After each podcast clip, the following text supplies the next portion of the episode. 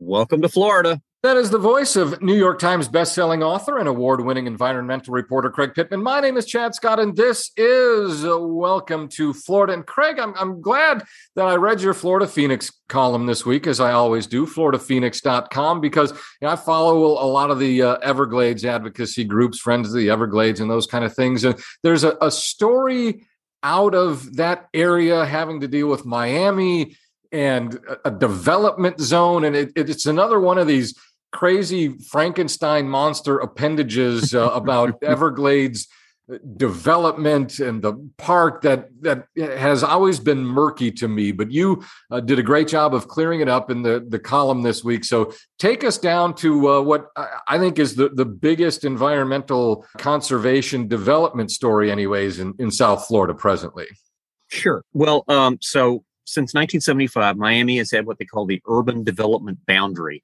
so that all the development's supposed to take place on one side of it, and on the other side, the Everglades gets to stay the Everglades. And we're not talking about Everglades National Park. This is part of that historic expanse of the Everglades that was there before all yeah. the development mm-hmm. came in. Yeah. And that area is important not just because, oh, it's the Everglades, but because that's where the their aquifer recharges. And so there those wetlands that are out there are very important for the continued existence of people living in Miami. Mm-hmm. a lot of uh, well, people live in Miami and they drink a lot oh, yeah. of water. yeah. So, so almost from the day it started, developers have been trying to breach that urban development boundary. And three years ago, my, the Miami Dade County Commission voted to do it themselves. After all these years of protecting it, they said, "Oh, we have to breach the boundary in order to take care of the traffic congestion in Kendall." And their solution to this traffic congestion was to build a new road, a new toll road mm-hmm. called the Kendall Parkway that would loop around, I think, about 13 or 14 miles through those wetlands in the uh, beyond the urban development boundary. And they said this will provide a substantial improvement on the Dolphin Expressway 836, which is always basically a parking lot. And so environmental groups protested and said, no, no, this is horrible.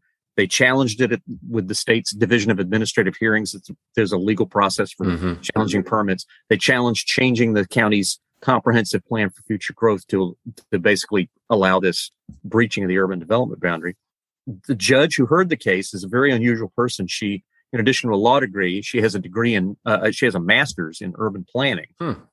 So she was the perfect choice to hear this case, held extensive testimony, long hearings, and uh, finally produced her ruling, which was she recommended to reject the county's change in its comp plan, to reject the Kendall Parkway, uh, she said it's just it's it's not worth the risk of, of ruining these Everglades wetlands because the uh, improvement, the supposedly substantial improvement to the travel times for people in Kendall would be five minutes. Six, I'm sorry, Amazing. six would be would be six minutes. So they'd be spending a billion dollars and potentially ruining a big chunk of the Everglades just to save people six minutes in their Amazing. travel time.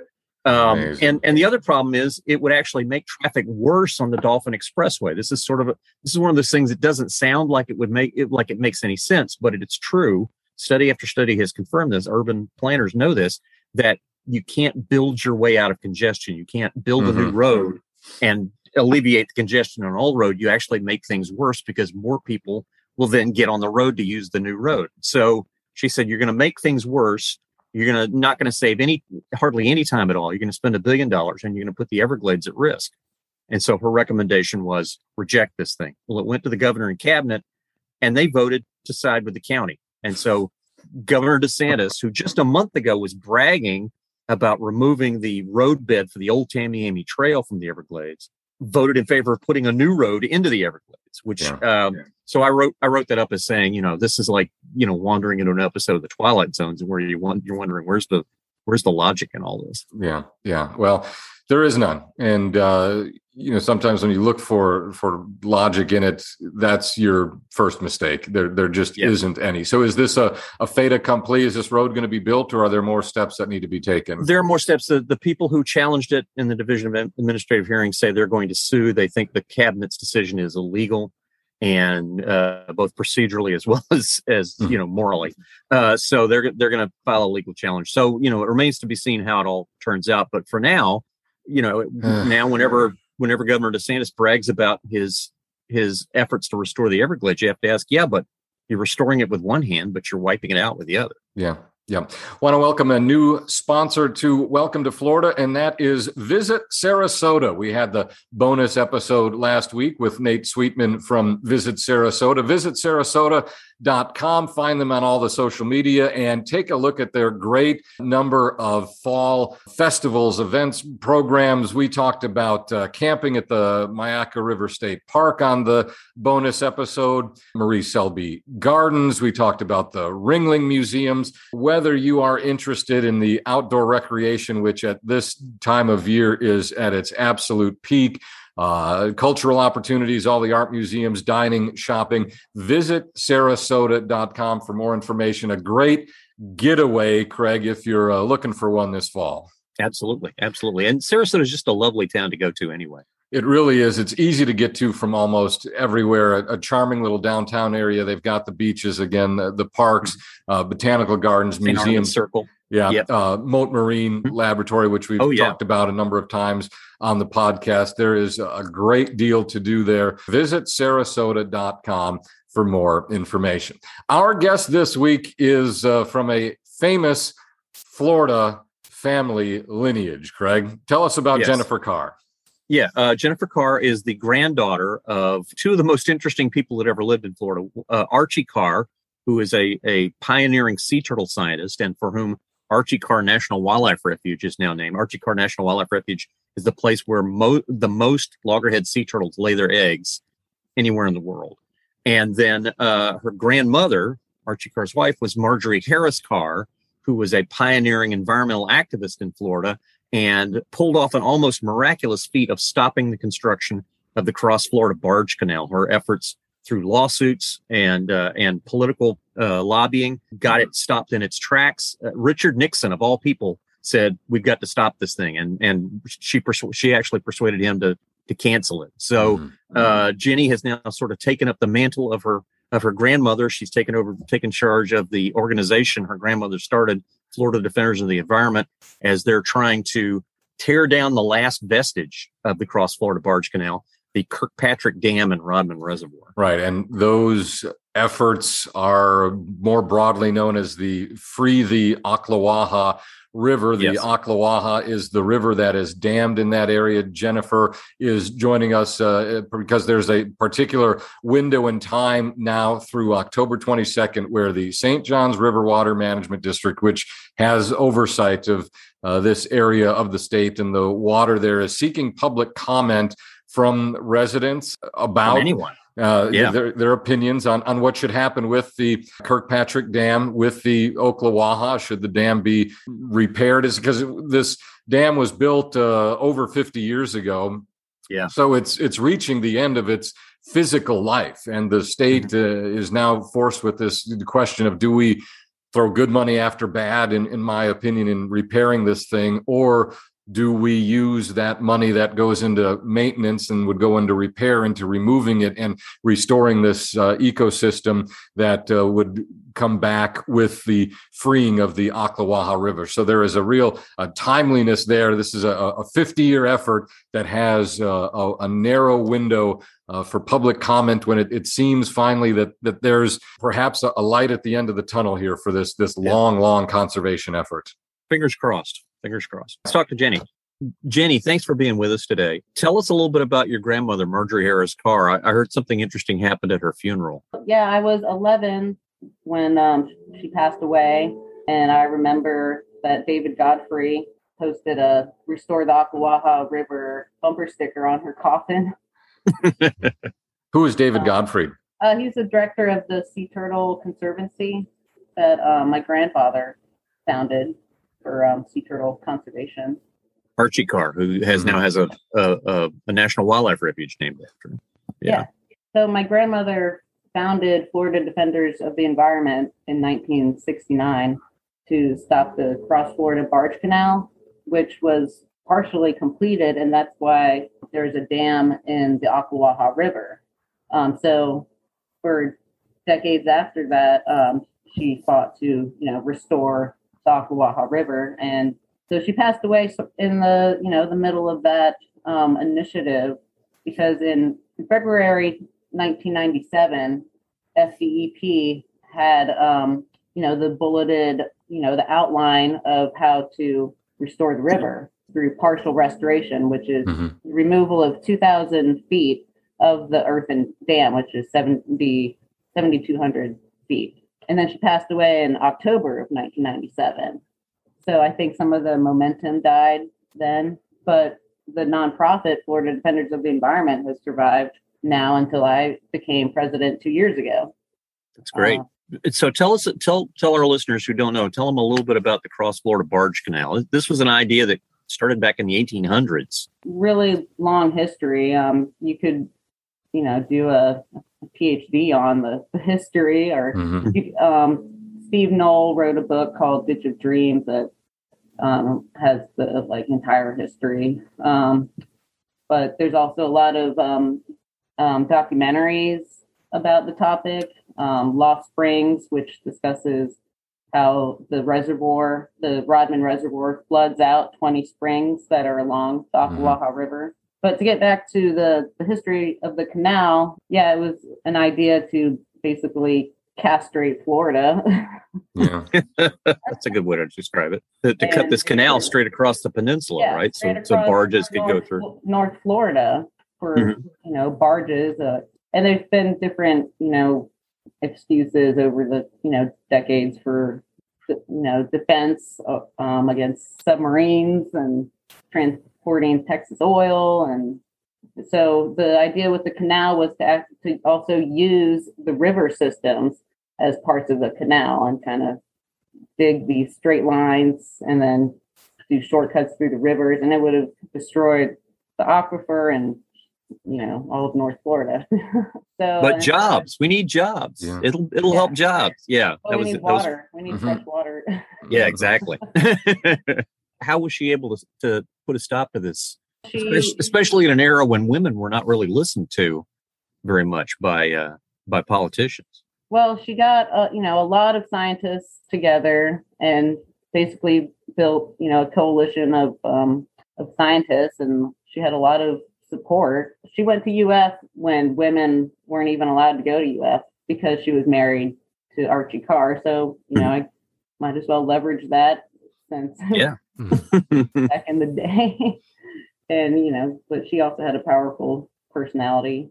Why was this project in particular so important to her? well important to all Floridians, you know, to protect Florida's environment. And, and people were seeing the river get totally destroyed and crushed.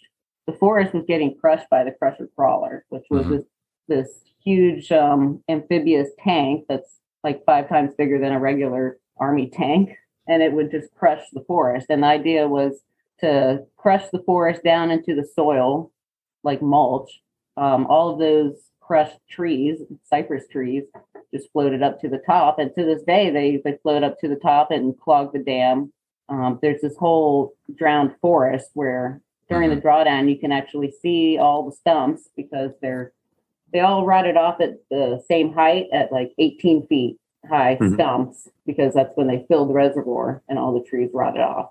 And so all the stumps are still there and they break off and float to the surface and they still do. But not only the forest that they killed right then, it, the forest that's still standing is being drowned. So that's why half the landscape on one side of the river is like dead forest. Why did she take up this cause? What was it that inspired her to get involved? Well, local residents asked for her help. Springs were getting crushed. You know, you look around Florida, you said, you know, Archie Carr was interested in sea turtles. I mean, it is dealer's choice with what environmental cause you want to help. There are no shortage of great efforts to throw your weight behind. And, and when you're doing something of this nature, pardon the, double entendre there, I mean, this becomes your life. You know, I mean, it, this, the efforts to fight development, fight government, fight the huge weight of this system that wants to destroy nature, uh, to stand up against that is arduous physically mentally spiritually emotionally. And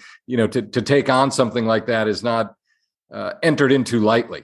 You know essentially the, the become the the cause of of the later years of her life.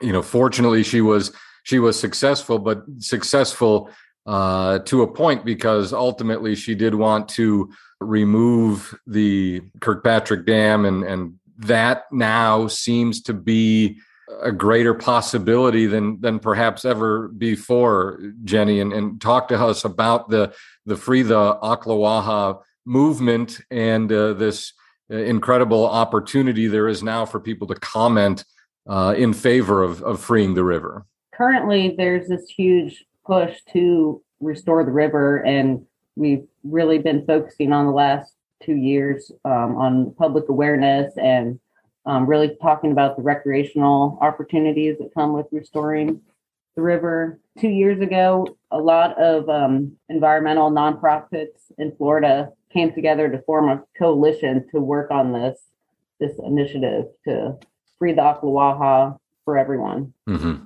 And it's been really great. Um, Florida Defenders of the Environment, we're, one of the oldest nonprofits, but we're really small. And there's a lot of other really big environmental nonprofits in Florida that can really get the word out and really help push this. So it's really an all hands on deck effort. And the current uh, opportunity is a public comment period that lasts until October 22nd to uh, voice opinions with the uh, St. Johns River Water Management District, explain what they have to do with this and, and what they uh, what sort of input they're seeking. The comment period is open until October 22nd, and um, we could just like go through it really quick. Um, yeah. Yeah. It asks in what county do you live in? And um, it lists all the counties. And at the very bottom of that list, there's an option for outside of state slash other. So this survey is open to anyone. You know, Silver Springs is a world renowned place. People come from all over the world to visit Silver Springs. So yeah, the whole world can comment on this. And then there are a, a series of questions that are asked. I'll put a link to the survey in the show notes and the the the free the Ocklawaha group. Had a great point by point you know copy and paste for what to um, enter into uh, those uh, comment fields if uh, you need that. And and I will include that in the the show notes as well. How powerful do you think voices of the public can be at, at, at this period and in this specific fashion? I think it's going to make a really big impact so far. There's been 3,000 responses to the survey, and we've made it really easy to just copy and paste these pre prepared answers yeah. that have all the information. And it, you could either make it a five minute survey or you can spend an hour really using up the 2,500 character limit, mm-hmm. answer, answering all the questions. Yeah. Do you think this is a sign that the state is going to get serious about removing the dam, or are they just sort of covering their butts by putting out this questionnaire? Well, they're they're listening. You know, they've opened the portal to gather information. So this is the our opportunity for the public to educate future leaders because they're going to use this, you know, make decisions. Mm-hmm.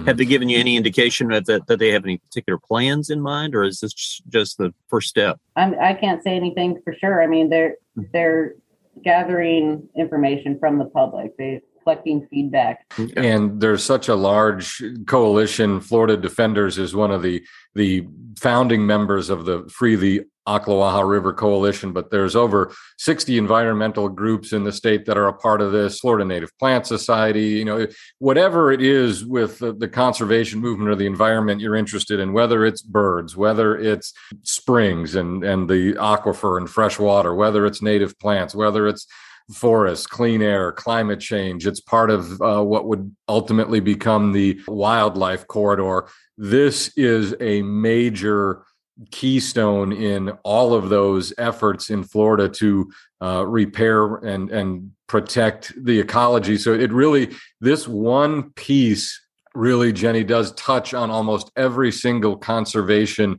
issue in the state. Well, yeah. we haven't even talked about the manatees yet. The, mm-hmm. you know, oh, there's the, so many topics. I like talking about the O to O corridor. Yeah. Because um, this is located right in the bottleneck of the connecting part between the Ocala National Forest and the Osceola National Forest. But wildlife and plants run into this body of water that is like a barrier. So it's not just the physical dam that's blocking manatees mm-hmm. and fish, but the body of water is blocking terrestrial movement. and that O to O is give or take uh, about a the northern third of, of what could be the, the Florida wildlife corridor and uh, the North Florida Land Trust uh, is an organization I'm a member of, and they do a lot of, of, of great work there. But this, this to me, and in the way I describe this to people, I think this is the biggest removing the uh, Kirkpatrick Dam and, and, freeing the Ocklawaha River, Ocklawaha River. To me, it's the biggest conservation win on the table in Florida. It's you know, I wouldn't say North Florida. It's a great way to put it. Yeah. And more bang for your buck on mm-hmm. restoration. The Everglades of North Florida, that is a great way to think about the Ocklawaha. And like you say, at a fraction of the cost. Everglades restoration, tens of billions, decades. This is restoration that, with a fraction of that money and one move, not 27 different moves in water management areas and dikes and levees and ditches and roadbeds, one move returns this area to a thriving, functioning ecological paradise once again. 15,000 acres of forest essentially that has been flooded and submerged. You'd open 20 springs, you'd allow the river to, to flow freely, which would be great for, you know, any number of, of fish and, and aquatic species. It it is one of those once in a generation and i say once in a generation because there have been previous generations obviously working towards this goal as well but it, it does seem uh, like you've said that there is a momentum here or a or a, a glimmer of, of of possibility that that has not existed previously. Right. Of those 15,000 acres of cypress forest that could be restored so half of that is flooded and half of that is too dry on one side of the, the dam and the other. Mm-hmm. Um, so the, the dry part leads up to the St. Johns River. So, you know, that's like a wetland that we're not using. We should mm-hmm. send that water through all that forested area and provide fresh water to the St. Johns River. And that's why the St. Johns River Keeper is on board because they're trying to protect the estuaries downstream that could use that fresh water. Want to thank our new sponsor, Visit Sarasota, once again. Last week was the bonus episode. We go through all the fall activities and events taking place in Sarasota. My first visit to Sarasota was this past spring. Went down there to visit the Mary Selby Gardens, went down to visit the Ringling Museum, had a great stay in downtown Sarasota, visited uh, some of the local restaurants and shops whether you're looking for the beach, whether you're looking for art and culture, that great Robert Colescott exhibition at the Sarasota Art Museum that I mentioned, outdoor activities, Myakka River State Park, and again, the beach, the beach, the beach. They've got a longboat key there, Siesta Key is there. Visit sarasota.com, learn all about Sarasota, and start planning your next long weekend or week long family vacation to Sarasota. Now, back to Jennifer Carr, President, Florida Defenders of the Environment. Talk a little bit about how uh, how this would affect manatees if the dam were removed. Well, it would provide um, primary winter habitat. Manatees get too cold, and there's 20 springs where they could be safe. There could be 100 manatees or more, there could be 500 manatees at Silver Springs. Can you imagine that? Wow. And of course, at, at a time when they really need new winter foraging grounds because mm-hmm. they've lost seagrass in so many of the places. Yeah. And so right now, they don't have that free ranging access to the Ocklawaha River because they have to be locked through manually. And the lock is only operation, there's, they're only in operation like a couple days a week. They have very limited schedule. Like, what if the manatee shows up yeah. at midnight, you know, and the doorbell? Mm-hmm. Who's going to lock them through? So they just have to swim around. You know, manatees can get killed in the lock. Boaters speed right down that canal and run over manatees. So we really just need to breach the dam and go through that winding river mm-hmm. next to the St. John. Yeah. And we've had episodes on the springs, and this is 20 springs that are essentially smothered. Well, not essentially, are drowned. actually, yeah, yeah drowned, yeah, smothered by, by covered. Yeah.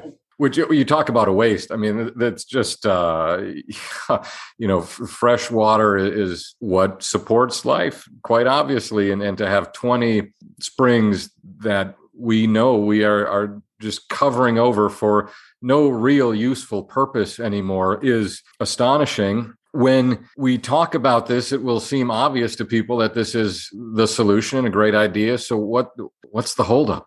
What is the other side to doing this? Our desired outcome is for the FDEP to do the partial restoration plan, which involves a a slow drawdown of the water level over three years. So we either breach the dam if we start the drawdown today we breach the dam in three years or we can do it sooner. I'd be cool with that too. Yeah but what i what i'm getting at is who's what's the opposition side here? Why are we even taking comment? Why aren't we just yeah. doing the clearly you know if this has been and this dam has been there for 50 years it's never served any meaningful purpose because the uh, cross florida barge canal was stopped so it's just there. Why has it stayed there? Who who wants this thing? It's like a fear of loss of control of your fish farm, your personal Rodman pools. To you're just homogenizing the fish population when you could have biodiversity with lots of migratory fish species, so largemouth bass, striped bass. So the other side is really just misinformed about what's going on. Like, Save Rodman, they care about manatees, but they're not listening to manatee advocates who say, you know, this drowned out stump field is not the manatee habitat. It's the springs that are flooded out. So that's what we're fighting for. It just it's always amazed me how politically powerful this group of bass fishermen have been. You know, Lawton Chiles wanted to tear down the dam. Jeb Bush wanted to tear down the dam. So it's a bipartisan effort, but the the legislative leaders listen to the bass fishermen. They're like, nope, nope, not going to give you the money for that. Forget it. Not going to happen. Well, mm. I think it, historically, you know, it's been considered this like tree hugger initiative, you know, but over the last couple years, yeah, heaven, heaven forbid, we're talking about recreation. You know, the Rodman Pool is full of is totally clogged with aquatic floating plants, and you can't even get through the boat ramp.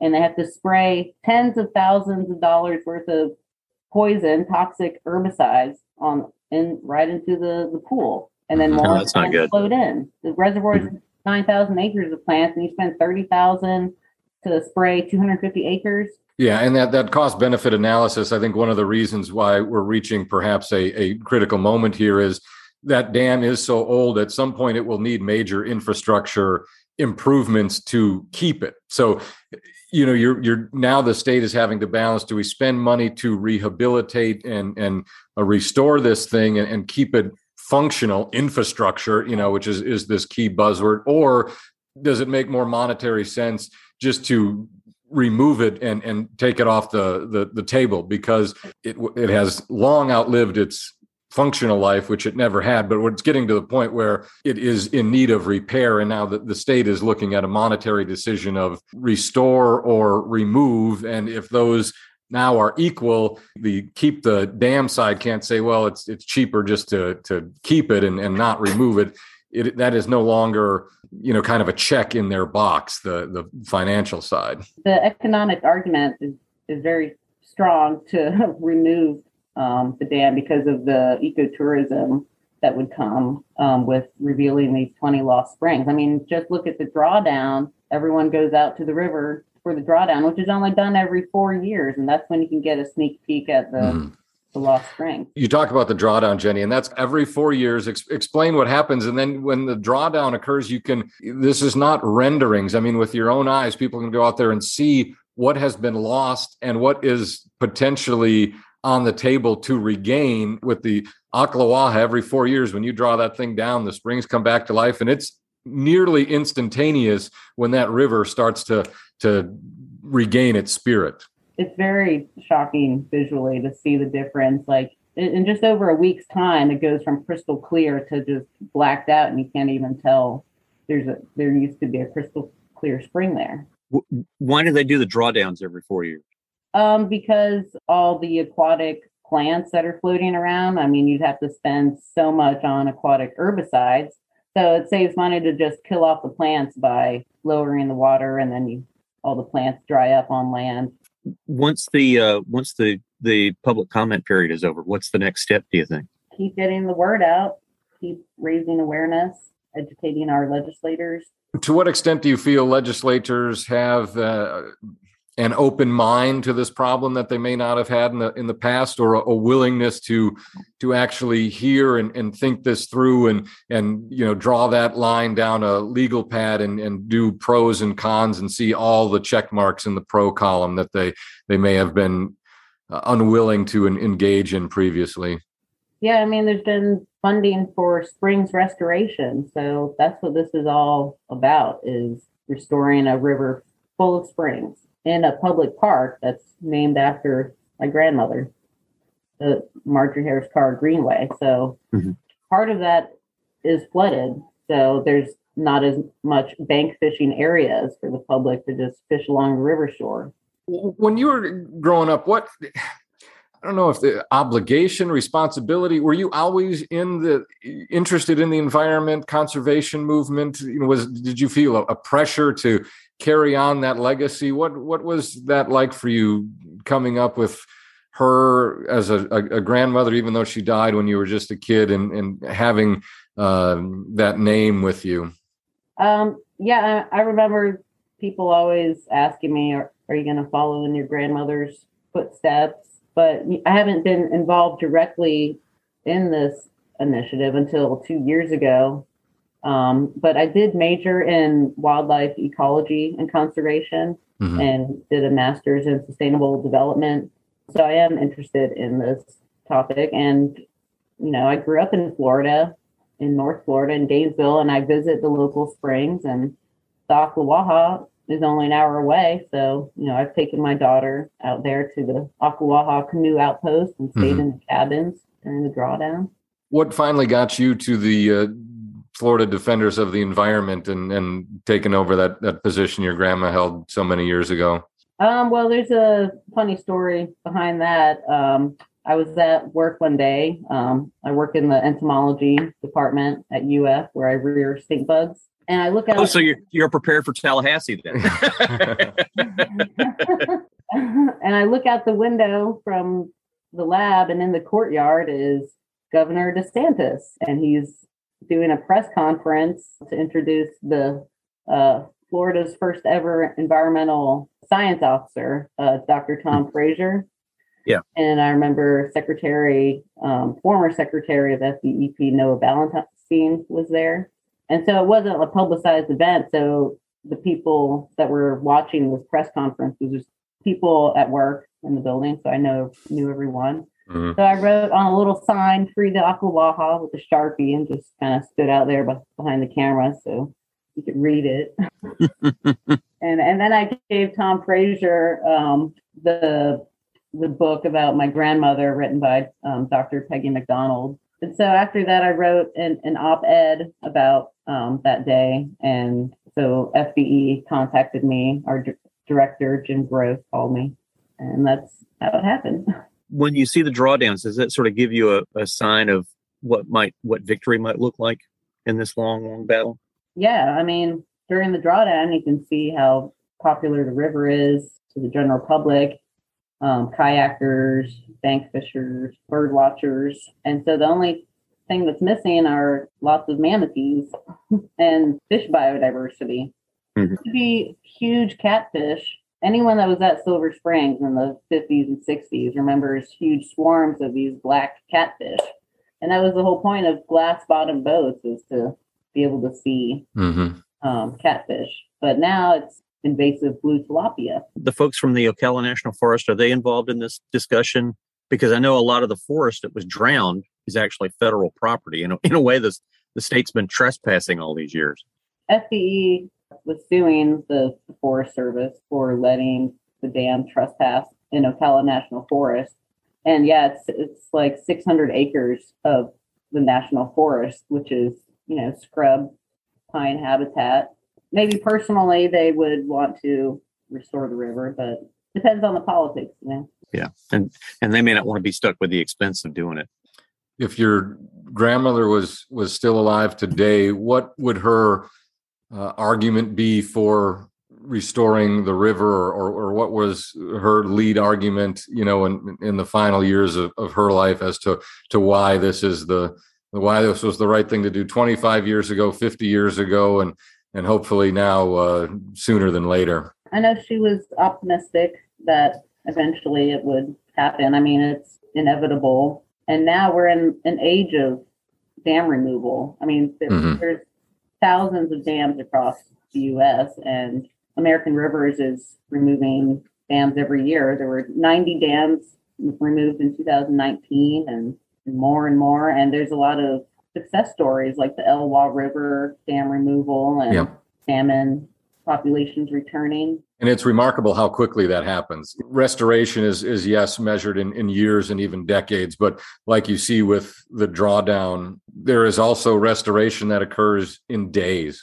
It, it is extraordinary when you see these time lapse footages from American rivers about uh, these dam removals, and uh, in in days, weeks, a season, the entire uh, landscape has changed for the better. And and you know there was uh, an era in America when we thought all forest fires were bad and we had to fight them and that was the best thing for the forest and that has been proven completely wrong and there was a time when all these dams were built for uh, agriculture or, or, hydropower and you know that era thankfully is, is largely over as well there there is very little uh, better for an area than a free flowing river if one is available to it. And and uh, in Florida, the the big one is the the Ocklawaha is part of the St. Johns, and this would be a uh, an amazing effort to come to fruition. You use the word inevitable. I, I hope you're right. Yeah, I mean, as soon as you take down that physical barrier, fish can start swimming upriver. Plants grow fast in Florida. You know, it doesn't take that long to get a tree canopy. I mean, trees have already grown back along that canal let's hope that's something we see in our lifetime, unlike your your grandmother who mm-hmm. Did not get to see it. Fingers crossed. And again, the uh, action steps are in the show notes. Jennifer Carr, president of the Florida Defenders of the Environment, granddaughter of Marjorie Harris Carr and Archie Carr. Thank you so much for your time today. Best of luck uh, continuing uh, to advocate for the freeing of the Ocklawaha and the removal uh, of the uh, Rodman Dam. Thanks so again. This happened like 20 years ago. I, I was there for a drawdown, but I remember it like it was yesterday because it was such an incredible sight. There was, you saw this sort of eerie scene with all these chopped off trees and the water level much lower, obviously, than it, it was normally. Mm-hmm. But the birds were incredible. They were just all over the place feeding, you know, waiting, and and they were like roseate spoonbills and and herons mm. and egrets, all of them just flocking to this this river, this new resource for them that they could they could take yeah. uh, take advantage of. It's just an incredible sight, and it's a, it's a really important step for for manatees and endangered, well, the threatened mm. species that really needs a lot of help right now. So yeah. um, manatees, fish, birds, plants, trees, I mean, you yeah. name it, the, the springs, all of this works together. And again, that drawdown is so tantalizing because every four years, and, and there are videos of this online, you can go to YouTube yeah. and, and see what it what it looks like. And you have that ghost forest emerge and then all the the river flow and the springs come back and it's just mm. like gives you this glimpse and then boom you know it's taken yeah. away the opponents uh, I, have interviewed the opponents over the years including senator george kirkpatrick the guy who was so successful at leading the resistance to removing the dam they actually mm. named the dam for him after he died and their argument was well it, you know the the reservoir is now its own ecosystem and if you pull the dam out then you're destroying a new ecosystem to go back to try to go back to an old one it's like mm. well that's worth trying to do. I think because yeah. the, the, old one, the, the Ocklawaha was a wild and scenic river, and they tried to try to put a control on it, and it just didn't work. Yeah, and that's like saying a Superfund site is a new ecosystem. Yes, it is, yes. but that doesn't mean it's worth protecting uh, in and of itself. That is no. such a specious uh, argument. It, it's laughable, but but all of the arguments for it, the the, the bass fishermen, the the idea, that the whole thing that it has lasted this long is is truly remarkable despite the heroic efforts of, of Marjorie Harris Carr and, and, and many other advocates. This is long, after, yeah. long since time. We want to thank Visit Sarasota once again for sponsoring the podcast. Our sponsorship started with the bonus Welcome to Sarasota episode last week. I hope everyone can go uh, check that out. We've got all kinds of tips. It, it ended up being kind of a foodie podcast, Craig. You, you had yeah. apple pie recipes. I had an Italian restaurant. We had some mango uh, waffles. Visit sarasota.com to check that out. I know one of uh, both of our favorite places in the state to visit yes. for a, yep. be that a, a, long weekend or a, a, full week's vacation. This time of year now, fall, all the water sports and uh, water activities are available to you kayaking, paddle boarding, uh, the eco tours. So check out visit sarasota.com.